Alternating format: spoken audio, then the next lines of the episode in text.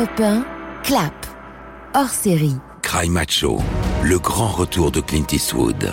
Mike, ce gosse a des ennuis. Il faut que je sorte de là. Cry Macho, sur le chemin de la rédemption. Mon père, il t'a envoyé me chercher. Ton père m'a remis en scène. Grâce à toi, je paye ma dette. Cry Macho, un film de Clint Eastwood, le 10 novembre au cinéma. Avec Europe 1.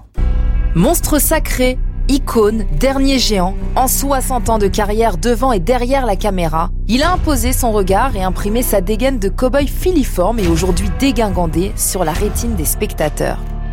Clint Eastwood, un prénom qui claque comme un colt et un nom qui évoque immédiatement une certaine idée de l'Amérique, une certaine idée du cinéma. Il vous est jamais arrivé de tomber sur un mec qu'il fallait pas faire chier. C'est moi. À l'occasion de la sortie de son nouveau film Cry Macho, je vous propose de me suivre dans un clap hors série consacré à cette légende du 7e art.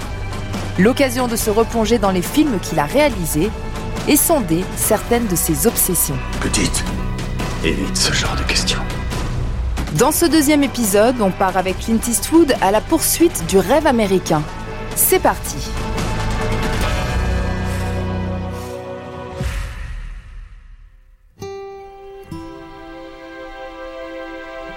Les séquelles de la guerre de sécession avec José Wales hors la loi ou Minuit dans le jardin du bien et du mal.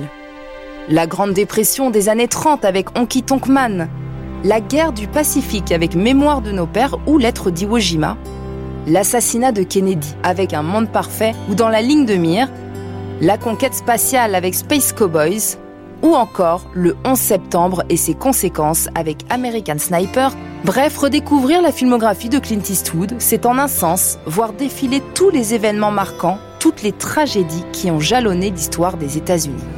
Tu regardes les choses au premier degré. Ça, c'est une machine à remonter le temps du XXe siècle. Tu vois Devant nous, c'est l'avenir. Derrière nous, eh, c'est le passé. Et ça, c'est le présent, Philippe. Profites-en tant qu'il. Avec plus de 60 ans de carrière et plus de 60 films au compteur en tant qu'acteur ou réalisateur, Clint Eastwood a touché à de nombreux genres cinématographiques. Mais chez lui, tout commence par le western. You want western? This is western. Après tout, il n'a cessé de le déclarer. Les Américains n'ont engendré que deux formes d'expression originales, le western et le jazz. Et s'il a rendu hommage au second en 88 avec Bird, le premier reste indissociable de ses débuts. Avec la série Rawhide qui l'a fait connaître dans les années 60, avec les films de Sergio Leone bien sûr, avec ses propres films comme L'homme des hautes plaines en 73, puis plus tard Impitoyable pour ne citer que ces deux-là. Et si tout commence par le western pour Eastwood, c'est parce qu'il raconte les récits primitifs de l'Ouest américain, les mythes originels qui ont forgé la nation et creusé les fondements de son histoire contemporaine.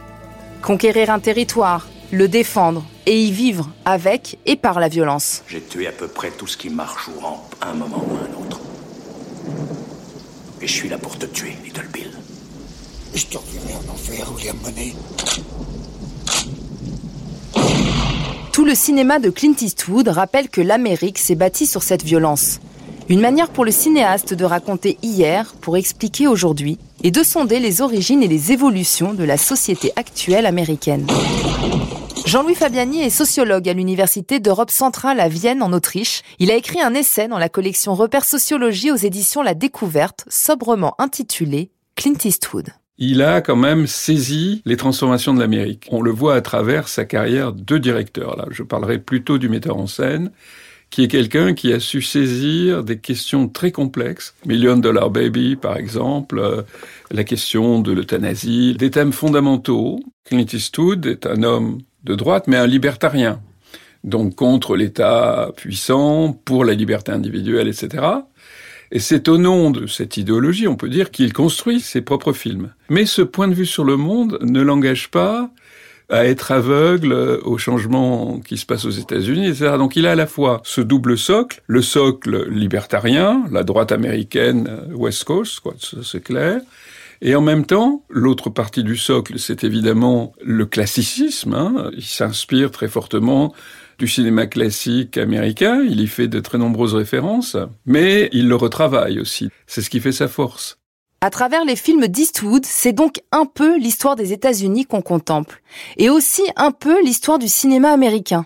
Mais là où John Wayne, Gary Cooper ou Henry Fonda incarnaient le bien, la morale, digne représentant d'une nation qu'on voulait héroïque et vertueuse, les héros eastwoodiens sont moins manichéens, plus à l'image d'un pays en proie au doute, et qui doit parfois aussi assumer ses erreurs. Comme je disais, vous n'avez pas l'air d'un tueur de sang-froid plus terrible que l'enfer. Je le suis peut-être pas. Oui, ben, oncle Pete a dit que vous étiez le plus dégueulasse de tous les salopards vivants et que si je voulais un partenaire pour tuer, vous étiez le pire.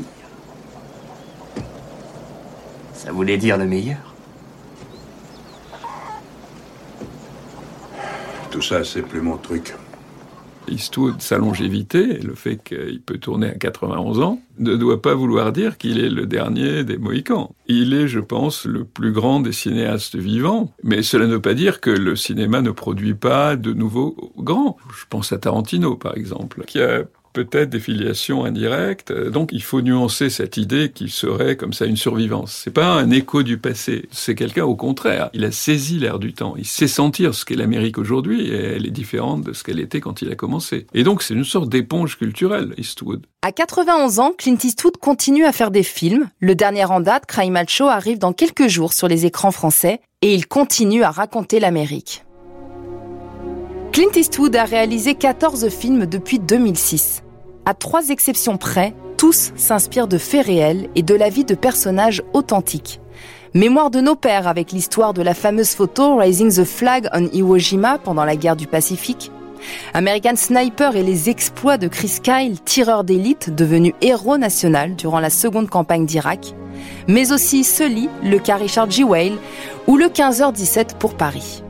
Là encore, Eastwood regarde son pays sans complaisance, un pays qui sort de sa vision binaire, le bien contre le mal. Et c'est une façon pour lui d'espérer une société américaine plus unie, plus encline à accepter les différences. Jean-Christophe Tur est journaliste cinéma chez Canal+. Dans les années 70, où la quasi-totalité des rôles qui étaient donnés aux personnes de couleur, c'était des prostituées, des drogués, des gens violents. Pas lui. Pas lui. Quand on regarde même la saga des inspecteurs Harry, il a des gens de couleur qui travaillent avec lui en tant qu'inspecteur. Il y a des avocats et c'est de lui-même. Il y avait une espèce de liste, on dit ce serait bien deux, mais il n'a pas attendu cette liste pour, euh, pour le faire. Clint Eastwood utilise le cinéma pour faire le portrait de l'Amérique profonde, celle des laissés pour compte et des marginaux, ceux qui s'opposent à la norme ou à l'institution. Un point de vue très libertarien et le symbole aussi d'une société américaine fracturée. Les gouvernements ne vivent pas ensemble comme les hommes. Un gouvernement ne t'offre pas le pacte ou le combat régulier. Moi, je viens pour t'offrir l'un ou l'autre. Pour recevoir l'un ou l'autre de toi. En même temps qu'il observe la société américaine changer, il montre tous ceux qui sont exclus par cette transformation, tous ceux qui se sont brûlés les ailes à la poursuite de leur American Dream. D'une certaine façon, il déconstruit ce rêve américain.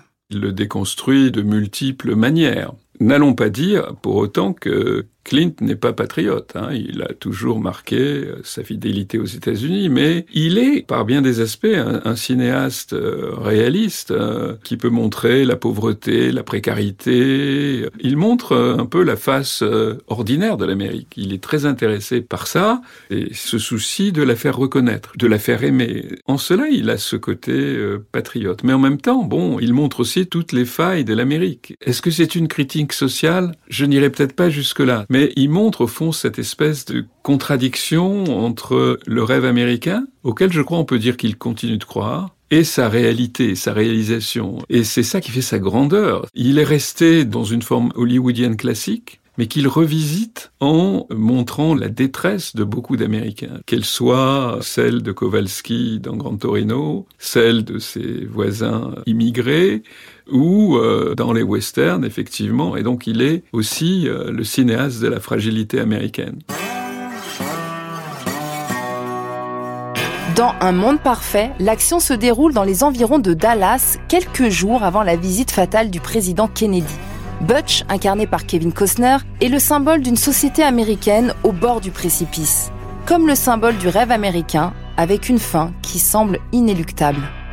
Dans Million Dollar Baby, contrairement aux promesses de ce rêve américain, l'ascension sociale reste inaccessible à celle qui se bat pour en gravir les échelons loyalement. Alors, c'est ton anniversaire Ça te fait quel âge? J'ai 32 ans, monsieur Dunn. J'enterre une année de plus à récurer des piles d'assiettes et à servir des steaks. Et je fais ça depuis l'âge de 13 ans. À côté de ça, mon frère est en prison. Ma sœur a perdu son bébé, elle arnaque les services sociaux en leur faisant croire qu'elle l'élève. Mon père est décédé et ma mère pèse 120 kilos et des poussières. Alors si j'étais réaliste, je retournerais vivre là-bas. J'achèterais une caravane d'occasion, une friteuse, de la bière, du beurre de cacahuète. Mais le problème, c'est a qu'en que je me sens bien.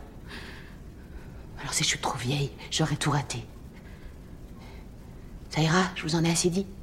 Andrea Gruner est docteur en cinéma. Elle enseigne à l'Université des sciences graphiques de Bochum en Allemagne et elle a par ailleurs écrit Dictionnaire Clint Eastwood aux éditions Vendémiaire. Ça montre aussi euh, la mort du rêve américain, je pense, la face euh, sombre de ce rêve et qu'il soit mort ou que de toute façon très abîmé. Hein. Donc, euh, je crois qu'il reste quand même toujours un tout petit peu l'espoir dans ces films grâce à ces personnages comme Richard Jewell ou comme surtout Sally ou ou même euh, le personnage qu'il joue dans The Mule.